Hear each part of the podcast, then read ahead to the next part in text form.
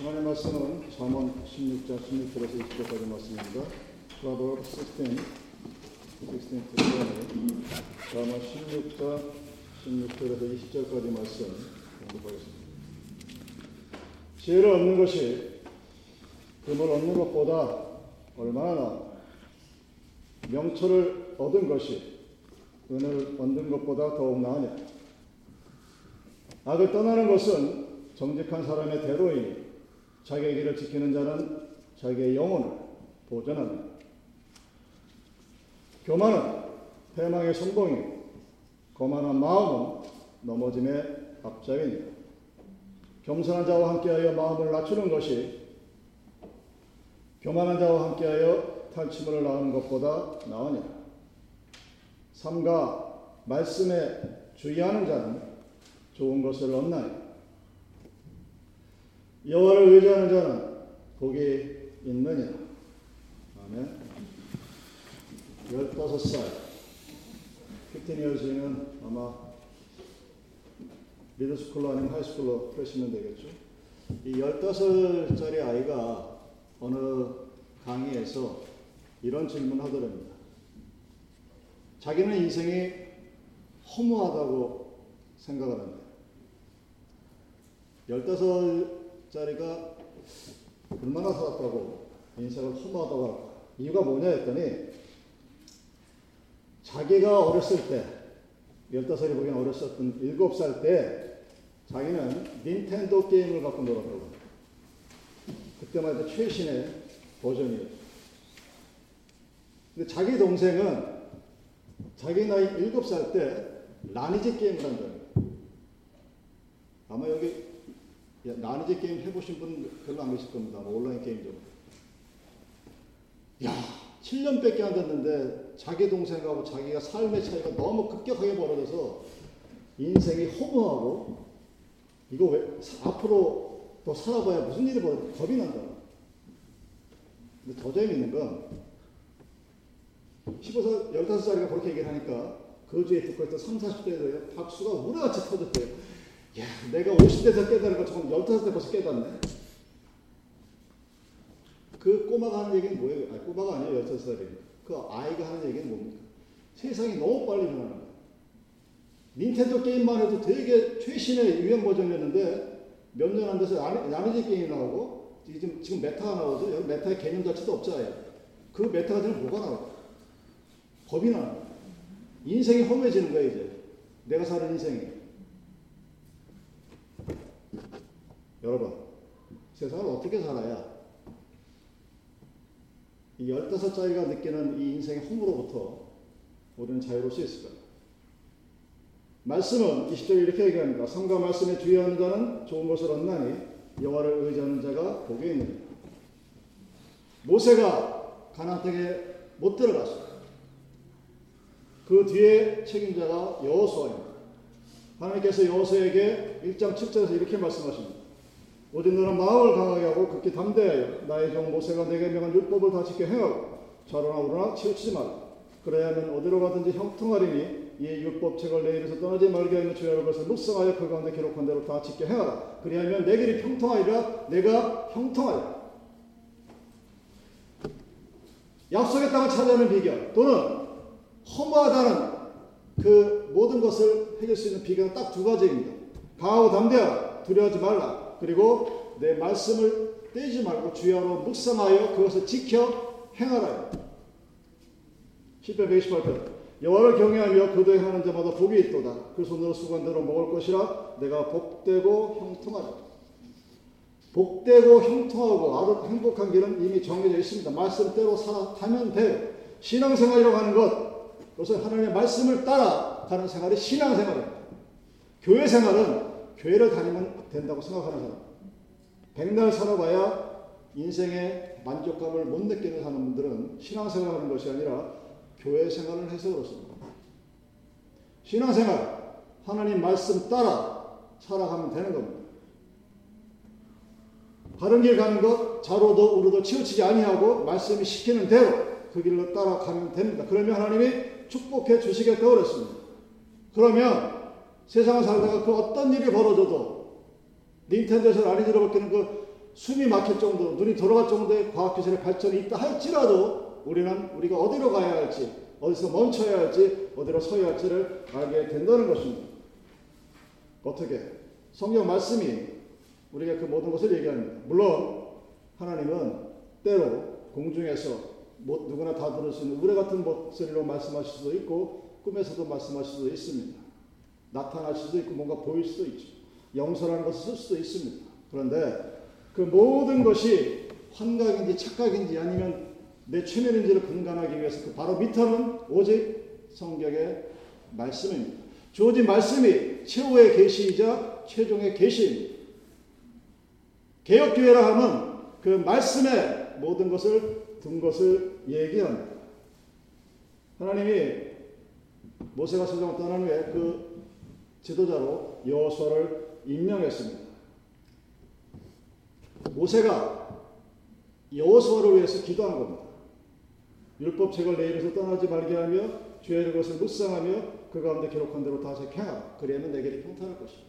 여호수아의 기도가 아니라 모세가 살아 생전에 여호수아에게 한 내용. 그렇게 하면 너희 네가 한 나라의 지도자로서의 역할을 능히 감당할 것이라는 놀라운 얘기입니다. 내가 너와 함께 할 것이다.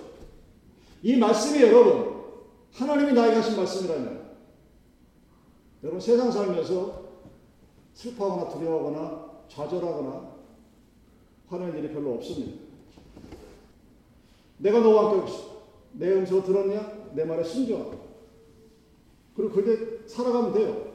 그러면 남들이 보지 못하는 것을 볼 수 있게 되고 남들이 듣지 못하는 것을 들 수 있게 됩니다. 하나님의 음성을 들은 사람이 세상의 것을 분별하지 못할 리가 없기 때문에 그래서 그 말씀대로 살아가면 그 곳은 황무지가 아니라 가나안 땅입니다. 젖이 가나안 땅이 되는 것이고 말씀을 따라 살지 아니하고 자기 가고 싶은 대로 지가 듣고 싶은 거 들으면 그곳이 바로 황무지예요. 그래서 인생의 허물을 느낍니다. 내가 더 살아서 뭐하나 이렇게 세상은 빨리 변하는 이렇게 되는 거예요. 여러분 그리스도 크리스천으로서 예수를 믿고 사는 삶이 항상 뷰티풀 라이프는 아니에요. 왜냐하면 내가 예수를 믿었다고 공포를 하고 그렇게 알고 있다고 해서 모든 것이 다 잘 풀려가느냐? 아닙니다. 궁극적으로 우리는 믿지 않는 사람들과 마찬가지로 마지막에는 사망의 골짜기로 통과를 해요.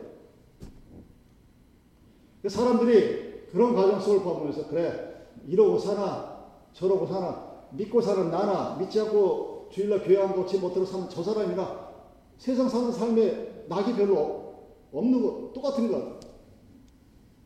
그 체념합니다. 그 사람은 자신은 하나님을 믿는다고 착각할지 모르지만 하나님을 믿는 사람이 아니에요. 하나님을 믿는 사람은 말씀이 나에게 지시 또는 가르쳐주는 direction 해주는 그것 방향으로 걸어가고자 노력하는 사람입니다. 그러면 세상 사람들 삶과는 분명히 완전히 달라집니다. 말씀에 주의하는 자가 좋을 것을 얻으라고 했습니다. 여기 말하는 좋은 것, 단순히 물질과 세상의 것만을 의미하지 않죠. 성경은 눈에 보이는 것보다는 보이지 않는 것, 내가 알 수 있는 것보다 내가 모르는 것, 그 어떤 또 다른 세계에 대해서 우리에게 분명히 말씀하고 있습니다. 예수님이 상장본에서 뭐라고 말씀하십니까? 그러므로 염려에 이르기를 무엇을 먹을까, 무엇을 마실까, 무엇을 입을까 하지 마라. 이는 다 이방인들이 구하는 것이요 너희 천국께서 이 모든 것이 너에게 있어야 할 줄 아는 너희는 먼저 그의 나라와 그의 일을 구하라 그리하면 이 모든 것을 너에게 더하시리. 우리는 노래는 잘 부르는데 이 말씀을 안 믿어요. 기도의 90%가 무엇을 먹고 무엇을 입고 무엇을 할까? 내가 미래에 어떻게 될까? 내 미래는 오늘처럼 풍족할까? 이런 걱정하고 앉아서 쓸데없는 일어나지도 않은 걱정을 하느라고 시간을 다 소비하고 오늘을 낭비하는 분명히 염려하지 말라고 했어요. 그럼 염려 안 하면 돼요. 내가 하나님을 믿으면 염려하지 말라고 하는 그 말씀을 듣고 읽었으면 염려하지 말아요. 더 노려봐. 안 하면 돼요. 하나님 믿는다고 그러면서 왜 염려하고 살아요? 하나님 주신다고 했는데. 이유가 뭘까요? 안 믿는 거죠. 아니, 못 믿는 여러분, 성경이 세상의 것을 죄악시하거나 무시하는 것이 아닙니다. 왜냐하면 하나님이 창조한 만물은 다 좋은 것이기 때문에 everything is good. 이것이 하나님의 모습입니다. 그런데 그 세상을 하나님보다 더 앞세우게 되면 그 세상이 우상이 됩니다. 하나님 여러에게 명예와 부와 권세를 주셨다 한들 그것이 여러분보다 앞서 나가게 되면 하나님보다 앞서 나가게 되면 그 명예와 권세와 부는 모든 것이 좋은 것이라도 하나님의 창조물이 아니라 나의 우상이 되고 버리게 됩니다. 하늘의 것, 그 가장 좋은 것. 어거스틴이 최선의 최고의 선이라고 표현한 것입니다. 우리가 하나님께 드린 예배가 바로 이 최고의 최선의 것을 받기 위한 우리의 데디케이션, 헌신이 어떻게 하면 얻을 수 있을까? 성경 뭐라고 얘기합니까? 삼가 말씀에 주의하는 자는 말씀에 주의만 하면 돼요. 여기만 주의는 attention to죠. 말씀에 관심을 가지고 말씀이 오늘 나에게 무슨 말을 하는가를 듣고 그 메시지를 따라가려고 노력하면 좋은 것을 얻는다고 얘기합니다. 요한계시록 복이 있다는 말이 일곱 번 나와요. 1장 3절 이 예언의 말씀을 읽은 자와 듣는 자들과 그 가운데 기록한 것을 지키는 자들이 복이 있나니 때가 가까움이 22장 7절 보라 내가 속히 오리니 이 책의 예언의 말씀을 지키는 자가 복이 있으리 말씀을 지키는 자가 복이 있는 사람입니다. 누가복음 11장 28절 예수께서 가라사대 오히려 하나님의 말씀을 듣고 지키는 자가 복이 있느니라. 야고보가 말한 것처럼 듣고 아는데 행함이 없으면 죽은 믿음입니다. 사과 나무는 사과가 나야 사과 나무입니다. 배나무는 배가 나야 배나무입니다. 잎사귀가 풍성한데 무화과 열매가 없으면 그 무화과는 잘라서 태워져 살려져 버립니다. 성령의 열매를 믿고 성령의 열매가 우리 함께 한다고 믿는 우리에게 성령의 열매가 없으면 우리는 죽은 목숨과 마찬가지입니다.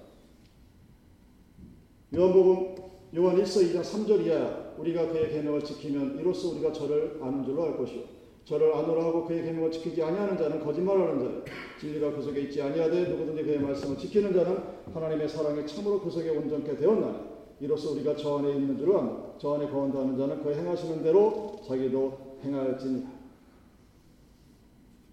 여러분 여호수아를 훈계해서 여호수아가 민족의 지도자가 되었 했을 때 한 말씀도 똑같은 말씀. 모세가 내게 명한 율법을 다 지켜 행하고 그 가운데 기록한 대로 다 지켜 행하라. 그리하면 내 길이 평탄하게 될 것이라 내가 형통하리라. 하나님을 믿는다고 하면서 말씀이 지시하는 디렉션은 분명한 여러분 성경을 한 번 정도 읽었는데 아, 하나님이 나한테 요구하는 게 뭔지 모르겠어. 왜 하나님이 나를 이 땅에 이렇게 만드셨을까? 왜 하나님이 나를 쟤처럼 멋있게 안 만들고 이렇게 만들어놨을까? 아, 난 그래서 내가 할 일이 뭔지 모르겠어. 그거 다 진짜 모르십니까? 너무나 많아. 너무나 잘 알고 있는데 왜 우리는 끊임없이 바이블 스터디만 계속 할까? 그래서 머리만 이따만이 커지고 손과 발은 보이지 않고 그런 사람이 됐어요. 엘리 선지자의 아들 형제가 있었죠. 흠니와 바하나스. 제사장의 아들입니다. 목사의 아들이죠.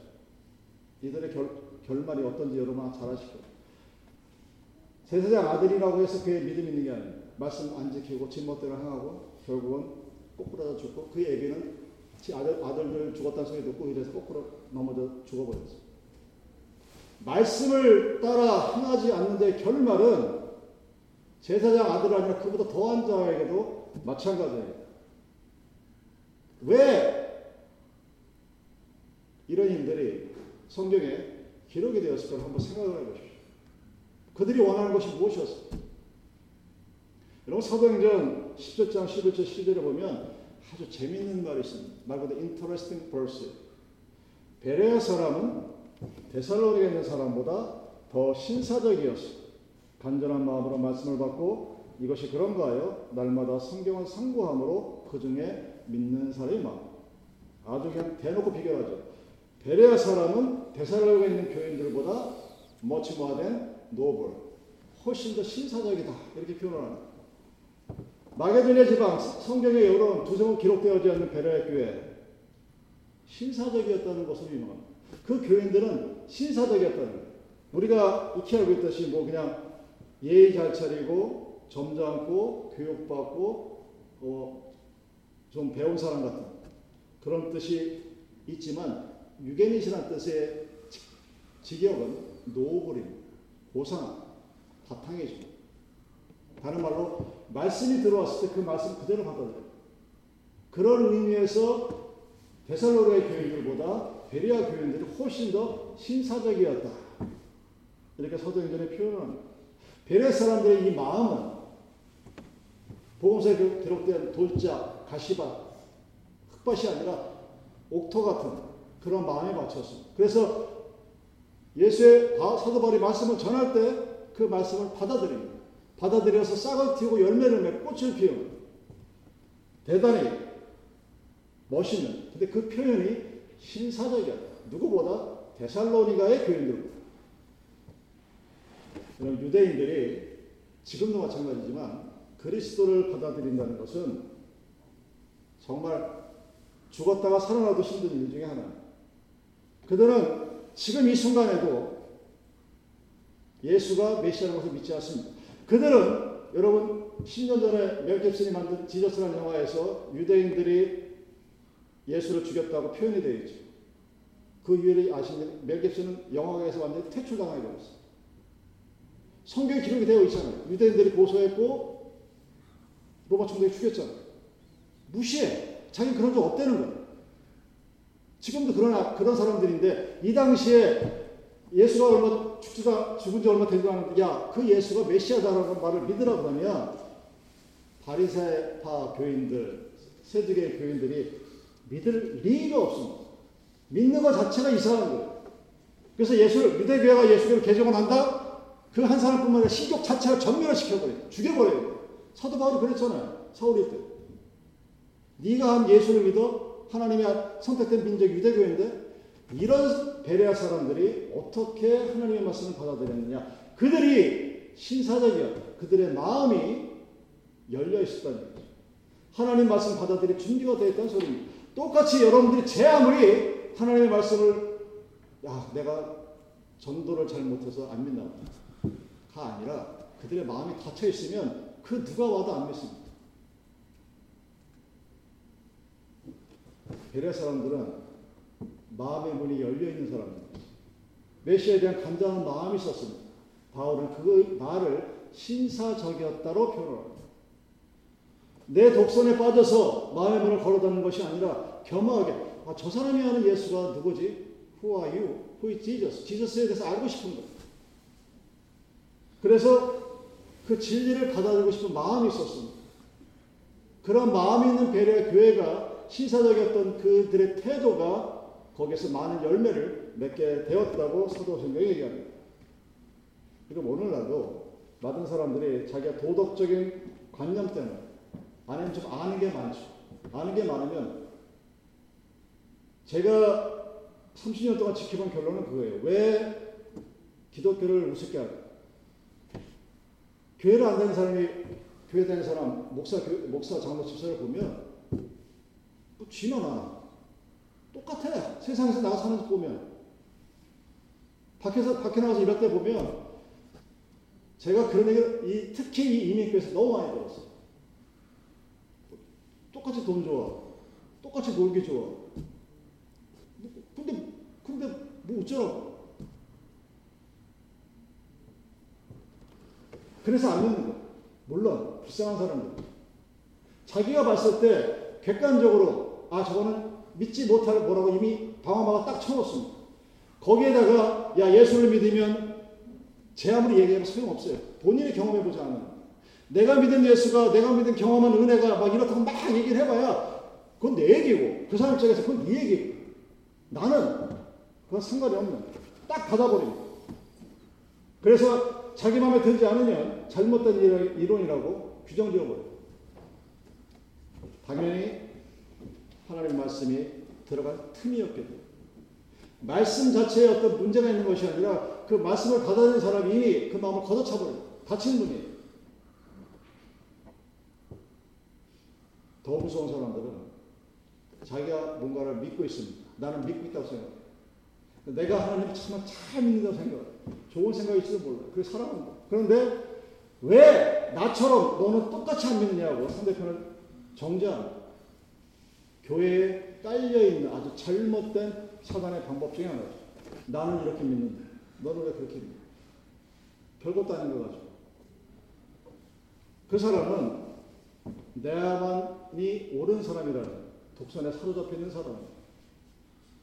그러니까 말씀이 우리에게 뭔가를 가르쳐 줬을 때 그 말씀이 받아들이는 바가 당연히 다, 다 조금씩 다를 수 있겠죠. 여기 모인 우리 중에 쌍둥이도 얼굴이 똑같지가 않습니다. 다 달라요. 다른 것처럼 말씀이 나에게 받아들여졌을 때 내가 그것을 어떻게 반응하는가 하는 사람마다 다 다릅니다. 다 다른데 문제는 내가 믿는 대로 너희들은 왜 안 믿냐고 정죄하는. 목사인 저에게도 그런 권한이 없어요. 하물며 성도들끼리 왜 그러냐? 해서는 안 될 일들을 아주 자연스럽게 합니다. 무엇 때문에? 나는 나만이 옳다는 독선에 사로잡힌 사람들. 베레아 사람들은 아니죠. 베레아 사람들은 신사적이라고 그랬습니다. 여러분 베레아 사람들은 그 attitude가 아주 진지한 거예요. 마음이 열려 있다고 해서 아무 것이나 비판 없이 받아들였다. 그런 뜻이 아닙니다. 아주 간절했습니다. 그렇다고 해서 맹목자들처럼 컬트처럼 목사가 무슨 말만 하면 다 따라해요. 그래서 한국에 있는 소위 말하는 그 이상한 불의 사람들이 한국 교회를 대표하는 것처럼 보여준 그런 모습이 아니라는 얘기예요. 그대로 따졌어요. 이 말, 이 말이, 이 전해진 이 말씀이 과연 얼마나 하나님이 말해준 성경의 말씀과 부합하는지를 따지고 상고하고 여쭤봤습니다. 물어봤습니다. 그게 바로 사경입니다. 이 말씀이 과연 구의 계획과 부합하는지, 그 말씀이 어느 말씀과 부합이 되고 어느 말씀과 매치가 되는지를 따지고 상고하고 공부했다는 거예요. 상고한다는 말 깊이 있게, 자세하게, 광범위하게, 정확하게 말씀 하나를 가지고 꼬치꼬치 따라 묻었다는 거예요. 꼬치꼬치 따라 묻었다고 해서 그들이 컨트가 된 것이 아니라 그렇게 해서 말씀의 진리를 받아들였다는 겁니다. 누군가를 가르치기 위해서, 누군가가 잘못 가르친 걸 흠집내기 위해서, 누군가에게 내가 잘난, 잘난 것을 보여주기 위해서가 아니라 그 말씀이 정말 나에게 어떤 마음으로 다가올지를 따져봤다는 거예요. 그렇게 따져봤을 때 믿는 사람들이 많아졌다는 얘기예요. 그런 시사적인 표현이에요. 그런 의미에서. 말씀이 목사가 믿어라 해서 믿습니다. 그래서 한국교회 요번에 욕골된 거예요. 믿으라고 했을 때 그 말씀이 선포가 되었을 때 그 말씀이 나에게 어떻게 받아들여지는가를 따져봐야 해요. 구약에서 무슨 말을 했고 이것이 현실 세계에 어떻게 적용이 되고 뭐가 되는지를 서로 함께 의논하고 얘기하고 나누고 공부해 나가는 거 그게 사교입니다. 부흥회와 다른 점이죠. 한국교회의 부흥의 시발점은 평양 삼재교회의 사경에부터 시작이 됩니다. 부흥회 아닙니다, 여러분. 여러분, 부흥회를 좋아하게 되면 레닌이 말한 것처럼 종교는 아편이다라는 말을 우리에게 되더라고요. 부흥회만 쫓아다니시는 분들 많죠. 어떤 일이 벌어지냐면 부흥회를 안 가면 인생에 사는 재미가 없어요. 가서 막 그 뜨거운 불에 막 이렇게 왔다가 집에 들어 다운되면 다시 또 가야 돼. 레닌이 말은 딱 아편과 같은 존재입니다. 뭔가 세상에 사는 게 오르지 않을 때 가서 쑥 올랐다가 떨어지고 올랐다 떨어지고 끊임없이 반복하는데 열매는 없어. 몇십 년 사는 말씀에 주의하는 자가 복이 있다고 했습니다. 말씀에 주의하는 자에게 좋은 것이 생긴다고 했습니다. 어떻게 하면 우리가 말씀에 주의할 수 있을까? 대단 사람들이 성경책은 다 한것씩 갖고 있죠. 그래서 여러분들 이미 알고 있는 말처럼 가장 많이 팔린 책이 성경입니다. 그리고 가장 안 읽는 책이 또한 역시 성경이죠. 왜? 읽으면 졸, 졸렸거든. 마태복음 1장부터 이렇게 시작하면 진짜 재미 하나도 없거든. 근데 어떻게 말씀에 주의하고 말씀에 어텐션하는 그런 삶을 살아갈 수 있을까? 우리는 예수를 신랑이라고 합니다. 우리는 그의 신부라고 합니다. 성경은 예수님이 보내신 편지 또는 예수님이 보내신 사진이라고 얘기합니다. 우리는 예수님을 알 수 있는 유일하고 가장 정확 무한 방법은 성경을 통해서 하는 겁니다. 내가 개인적인 은혜의 체험을 통해서 그 예수를 확증시켜 주는 것이 성경입니다. 내가 체험한 은혜가 아, 악한 것이 준 것이 아니라 성경의 은혜인 것을 체험해 주, 그것을 경험해 주고 확증해 주는 것이 성경이에요. 그래서 성경을 봐야 돼. 근데 성경을 보면 졸려. 못 보겠어. 왜 그럴까? 성경을 보면 꿀송이처럼 달고 하, 맛있다고 하는 간증들은 참 많이 들으셨는데 막상 내가 하려고 그러니 안 된다는 거죠. 왜 그럴까? 왜 안 될까? 예수님을 여러분들이 나는 예수를 많이 사랑한다고 말할지 모르겠는데 사랑하지 않는 증거 중에 하나가 성경에 있지 않습니다. 여러분 예수를 사랑한다고 하면서 나는 예수를 믿는다고 하면서 성경을 하루에 한 번도 안 쳐다볼 수 있는 그것이 우리의 모습이죠. 정말로 예수를 사랑하면 내가 오늘 어떤 큰 일에 닥쳤을 때 세상 일로 감당이 안 됩니다. 주위에 있는 사람을 돌아봐도 나에게 도움을 줄 사람이 없어. 만약에 사람이 있다 치더라도 그 사람 도움으로 해결이 안 돼. 여러분 그런 일들 안 당할 것 같죠? 살다 보면 몇 번씩 당합니다. 내가 알고 있는 모든 인력을 총동원하고 내가 갖고 있는 모든 재력을 총동원해도 해결되지 않는 일들이 꼭 생겨요. 그때 어디로 가야 되냐? 하나님 앞으로 가야 됩니다. 기도해서 응답받는 것도 좋고 다 좋은데 성경에 있다 보면 하나님이 근본을 열어주십니다. 믿는 사람이 할 수 있는 마지막이자 첫 번째인 겁니다. 그것이 말씀에 주의하는 자의 삶의 모습입니다. 여러분 시편 110편 9절 청년이 무엇으로 그 행실을 깨끗이 하리 주의 말씀을 따라 삼갈 것입니다. 상가 말씀에 주의하는 자는 좋은 것을 얻나니 여호와를 의지하는 자가 복이 있느니라. 자, 15살에 인생의 허물을 느끼는 삶이 요즘 우리 아이들의 삶의 모습이에요. 아마 여러분들은 한 3, 40대에서 느꼈을 그 삶의 모습을 요즘 아이들은 킨더가든 들어갈 때 하, 내가 이거 이대로 살아봐야 계속 욕망이 욕망이 있 살아서 뭐 하나. 진짜로 그래요. 킨더가든 엘리멘트 가는 애들이 내가 살아봐야 계속 공부, 어? 부모는 공부를 하라고 그럴 테고 이걸 할 텐데 내가 살아 뭐 하나 하는 아이들이 10% 20%가 넘는 게 요즘 아이들의 모습입니다. 그 아이들이 여러분 뭘 가르치죠? 내가 15살 나이에 인생의 허무를 느끼는 그런 삶 속에 오늘 살고 있다 할지라도 어떤 변화가 우리 앞에 닥쳐올지 우리는 지금 가늠조차 못할 정도의 대단한 technical reformation의 시대에 우리는 지금 살고 있습니다. 내가 지금 나이가 70년, 80이 됐을 때 어떤 일이 벌어질지 끔찍한 그런 케이스가 너무나 많아요. 근데 그럼에도 불구하고 그 다가오지 않은 모든 미래에 두려워하지 않고 담대히 나갈 수 있는 유일한 한 가지 방법은 말씀에 주의하는 자. 말씀을 바라보고 그 말씀이 나에게 의지하는 대로, 나에게 지시하는 대로 하나님을 의지하는 자. 그 자가 그렇게 살아가는 사람이 복이 있는 사람입니다. 여러분들이 오늘 삶의 행복이 어떨지는 모르겠지만 오늘 하루도 하나님 말씀에 주의하여 하나님부터 좋은 것을 얻는 하나님의 백성이 되게 주님의 이름으로 축원합니다. 기도하시겠습니다.